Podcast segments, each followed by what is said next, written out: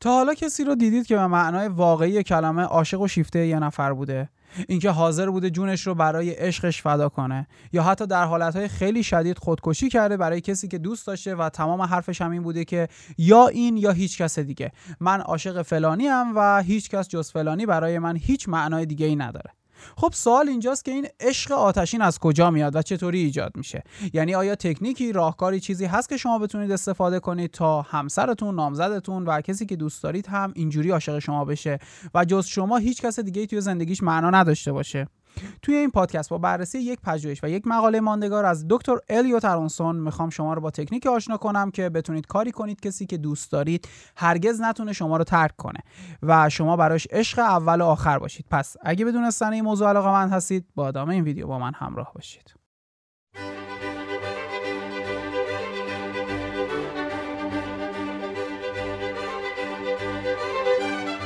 سوالات کلیدی که سالها ذهن روانشناس‌ها، روانپزشکان و متخصصان علوم رفتاری رو به خودش مشغول کرده بود، این مسئله عشق‌های آتشینه. اینکه این عشق‌های آتشین از کجا میاد، چطوری ایجاد میشه، سازوکار روانی چطوریه، سازوکار نوروترانسمیتر چطوریه و اساساً ما تا کجا میتونیم به یک عشق بگیم عشق آتشین سالم و عشق آتشین بیمارگونه. واضحاً این رو میدونیم که اون کسی که خودکشی میکنه برای یک نفر دیگه، یا اینکه میگه یا با این ازدواج میکنم یا با هیچ کس دیگه‌ای و اگه این نباشه نمیخوام زنده باشم، این بیماریه. این دیگه اسمش عشق نیست. حالا یا خود اون عشق میتونه عشق بیمارگونه باشه، یا اینکه اون فرد یه بیماری روانی داره که باعث میشه وارد رابطه‌ای بشه که این گونه بیمارگونه به یک نفر علاقه‌مند بشه. من اینجا نمیخوام مسئله عشق بیمارگونه یا بیماری عشق رو مطرح کنم، بلکه میخوام به این نکته توجهتون رو جلب کنم که اگه میبینید یک نفر برای یه نفر دیگه خودکشی میکنه، میارنش توی تلویزیون و کلی یه سناریوی عاطفی و پر آب چشم راه میندازن، بدونید اون خانم یا آقایی که رفته مشکل نداره، بلکه این کسی که آوردن توی تلویزیون و میگه من برای اون طرف همه کار کردم اما گذاشت و رفت، اینه که مشکل داره. بنابراین اگه شما با خودتون میگید که من براش همه کار کردم اما گذاشت و رفت، این من بودم که قربانی این رابطه شدم، از من استفاده و سوء استفاده کرد، هر کاری دلش خواست با من کرد و آخرم منو ول کرد رفت، مشکل از اون فرد نیست، مشکل از شماست. اگه دوست دارید که بیماری عشق و عشق بیمارگونه و اساسا مسئله عشق رو به صورت عمیق و دقیق بدونید، من لینک یکی از سمینارهای دکتر آذرخش مکری رو توی دیسکریپشن قرار میدم، میتونید اون ویدیو رو نگاه کنید و به طور مبسوط در خصوص عشق اونجا دکتر آذرخش مکری صحبت میکنن. اما اگه فرض رو بر این بگیریم که رابطه شما رابطه خوبیه، رابطه سالمیه، رابطه‌ای که مبتنی بر عشق و دوست داشتن دو طرفه است و به همون میزانی که شما برای فرد مقابل احترام قائلید، اون فرد هم برای شما احترام قائله و به همون میزانی که شما عاشقید، اون فرد هم عاشق شماست، میتونیم یک سری تکنیک هایی رو به کار بگیریم که این عشق شما پایدار و محکم تر بشه. من قبلا اگه یادتون باشه یه ویدیو درست کردم و توش بیان کردم که کاری کن که هرگز نتونه فراموشت کنه و خب اونجا تکنیک هایی رو بیان کردم که حتی اگه شما از کسی که دوست دارید جدا هم بشید، باز هم اون فرد تا سالیان سال نمیتونه شما رو فراموش کنه و با کوچکترین تریگری یاد و خاطره شما در ذهنش میاد. اما توی این پادکست میخوام راجع به این مسئله صحبت کنم که چطوری میشه کاری کرد که رابطه به جدایی نکشه و کسی که دوست دارید نخواد که شما رو از دست بده. پس اگه موافق هستید اول بریم سراغ پژوهش و مقاله الیوت آرونسون و بعدش بریم سراغ این مسئله که شما چطوری میتونید از این مقاله و از این پژوهش در زندگی عاطفی و زوجی خودتون استفاده کنید. دکتر آرونسون به همراه جاد سومرز اومدن به شصت و سه تا دانشجوی دختر گفتن که ما یه پژوهشی داریم راجع به پویایی فرایند بحث گروهی و قرار راجع به مسائل جنسی صحبت کنیم و موضوع بحث هم اصلا مهم نیست، فقط بررسی پویایی فرایند بحث گروهیه که برامون مهمه و به این خاطر هم موضوع رابطه جنسی رو انتخاب کردیم، چرا که خیلی از افراد به دلیل کمرویی و حجب و حیا براشون دشواره که راجع به این موضوع و مسائل توی محیط‌های گروهی بخوان صحبت کنن. ازشون پرسیدن که شما که مشکلی ندارید با این موضوع؟ خانم‌ها هم گفتن که نه، من مسئله‌ای ندارم و, و مشکلی نیست، میتونیم صحبت کنیم. این دستورهای مفصلی که با آزمودنی‌ها در آغاز داده شد در واقع داشتن صحنه رو برای رویداد بعدی آماده می‌کردن و شما باید حواستون باشه هدف آزمایش کلاً یه چیز دیگه بود. تا اینجا دستورات آزمایش برای همه یکسان بود، اما الان وقتش رسیده بود که افراد رو در معرض تجربه‌های مختلفی قرار بدن و ببینن که تجربه‌ای که آقای آرونسون معتقد بود باعث تفاوت میشه واقعاً اتفاق میفته یا نه. این شصت و سه نفر رو به سه گروه تقسیم کردن. گروه اول افرادی بودن که برای وارد شدن به بحث پویایی فرآیند گروه باید یک آزمون اولیه سخت رو رد می‌کردن. گروه دوم هم گروهی بودن که یک آزمون مقدماتی آسون رو رد می‌کردن و گروه سوم هم گروهی بود که هیچ آزمون مقدماتی رو رد نمی‌کرد و همینجوری وارد بحث و گروه می‌شد. آزمون مقدماتی هم که قرار بود افراد بدن اینجوری بود که یک متنی که حاوی کلمات رکیک و جنسی و داستان‌های خیلی جنسی با لغات خیلی واضح و آشکار جنسی بود رو باید جلوی یک جمع با صدای بلند میخوندن.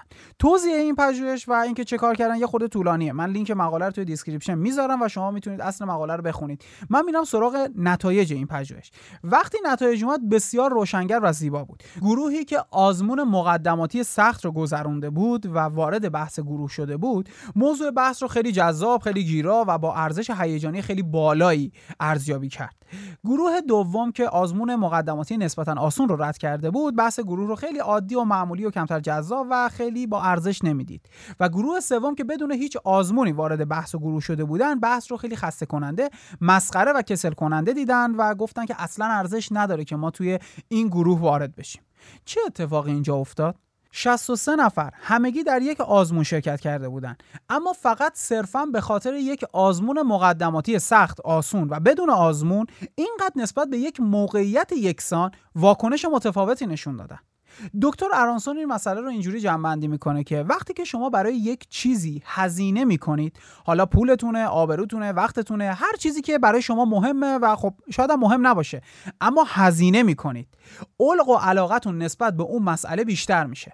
بذارید یه مثال بزنم تا این موضوع کمی ایضاح بشه. یه مثالی که خود ارانسون میزنه که به نظرم مثال مهمیه و باید مد نظر داشته باشیم، این گروه‌های دانشجوییه. توی آمریکا وقتی میرید دانشگاه، برای اینکه وارد برخی از گروه‌های دانشگاهی بشید، باید یه سری کارهای عجیب و غریب کنید که اونها شما رو توی گروه خودشون راتون بدن. ارانسون میگه این که افراد برای ورود به این گروه‌های دانشگاهی معمولاً کارهای سخت و سنگینی میکنن، باعث میشه بعداً فکر کنن که گروهی که توش هستن خیلی با ارزشه و از بقیه گروه‌ها بهتره و چیزی که توی این گروه گفته میشه درسته و دست به کارهای اشتباهی بسیار زیادی میزنن افراد. این توی کشور خودمون هم هست. به طور مثال وقتی که شما میخواید وارد یه گروه بشی، میگن حتما باید سیگار بکشی، یا باید این کارو کنی، یا باید اون کارو کنی. اگر میخواید خودتون رو نجات بدید، تحت هیچ شرایطی نباید کارهایی که اون افراد میگن رو انجام بدید. اگه فقط یک دونه از اون کارها رو انجام بدید، کارتون تمومه.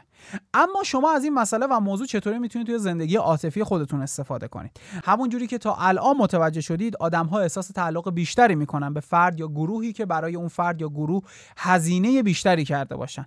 اگه خانم هستید و دارید این پادکست رو گوش میدید، بهترین کاری که شما میتونید بکنید و بیشترین استفاده‌ای که از این پژوهش میتونید داشته باشید اینه که وقتی کسی میاد سمت شما و بهتون ابراز علاقه میکنه و شما هم از اون فرد خوشتون میاد، همون اول کار بهش جواب بله رو ندید. بگید بذار یه خورده بیشتر فکر کنم. هی دو دلش کنید طرفو، پیام بدید، بگید راستشو بخوای من نمیدونم، ما, ما میتونیم رابطه خوبی داشته باشیم، نداشته باشیم، من باید بیشتر فکر کنم.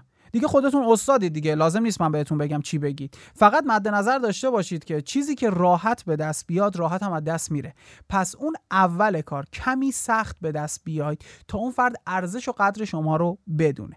اما اگه آقا هستید و دارید این پادکست رو گوش میدید، موضوعی که برای خانم ها بیان کردن برای ما آقایون هم استحقاق داره، اما یه خورده کار ما آقایون سخت تره.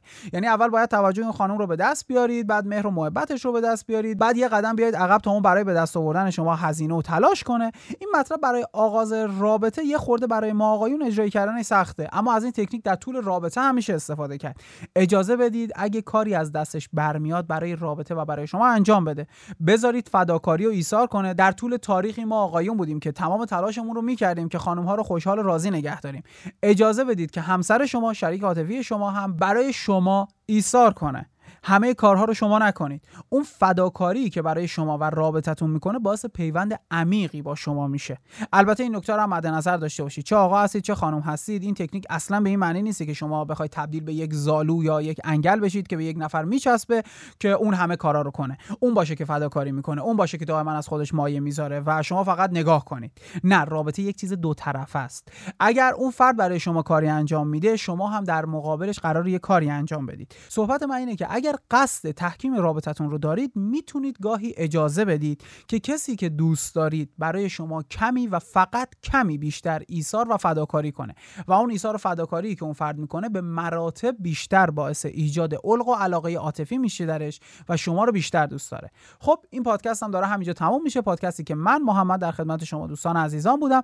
این بار که می‌خواستید وارد یک جمع یا گروهی بشید که از شما می‌خواستن که برای وارد شدن به اون گروه و جمع باید یک کاری بکنید، حواستون باشه که این یک دام و طلسم برای اینکه بعداً از شما نهایت استفاده و سوء استفاده رو کنن. اگر می‌خواید یک زندگی عاطفی رو شروع کنید توجه داشته باشید که یه خورده سخت‌تر به دست بیایید و به قول انگلیسی‌ها ایزی کام ایزی گو، چیزی که ساده به دست بیاد ساده هم از دست میره. و در طول رابطتون فقط این شما نباشید که فداکاری میکنه، سعی کنید اجازه بدید طرف مقابل هم فداکاری کنه. توی این حالت شما رو خیلی بیشتر دوست داره. درس زندگی که لوی تولستوی میده رو فراموش نکنیم. وقتی کسی برای شما کاری انجام میده اون موقع شما رو خیلی بیشتر از زمانی که شما براش کاری انجام میدید دوست خواهد داشت. از طریق لینک هامی باش که توی دیسکریپشن قرار داره شما میتونید کانال سوسای رو حمایت کنید. من هر هفته یک مقاله و یا یک برشی از یک کتاب روانشناسی مورد بررسی قرار میدم، پس اگه به این دست مطالب روانشناسی علاقه‌مند هستید سابسکرایب کردن کانال رو فراموش نکنید و اگه اون زنگوله کنارش رو هم بزنید هر موقع که هستم تا هم ویدیوی منتشر بشه برای شما نوتیفیکیشن میاد و میتونید بیاید اون ویدیو رو نگاه کنید. من یک نمونه از یک رابطه بیمارگونه و عشق بیمارگونه رو وایسش رو توی کانال تلگرام قرار میدم و شما میتونید با یک نمونه بالینی این چنینی هم آشنا بشید. ممنونم که تا این لحظه همراه من بودید و این پادکست رو گوش دادید. تا هفته آینده و پادکست بعدی، خدا نگهدار.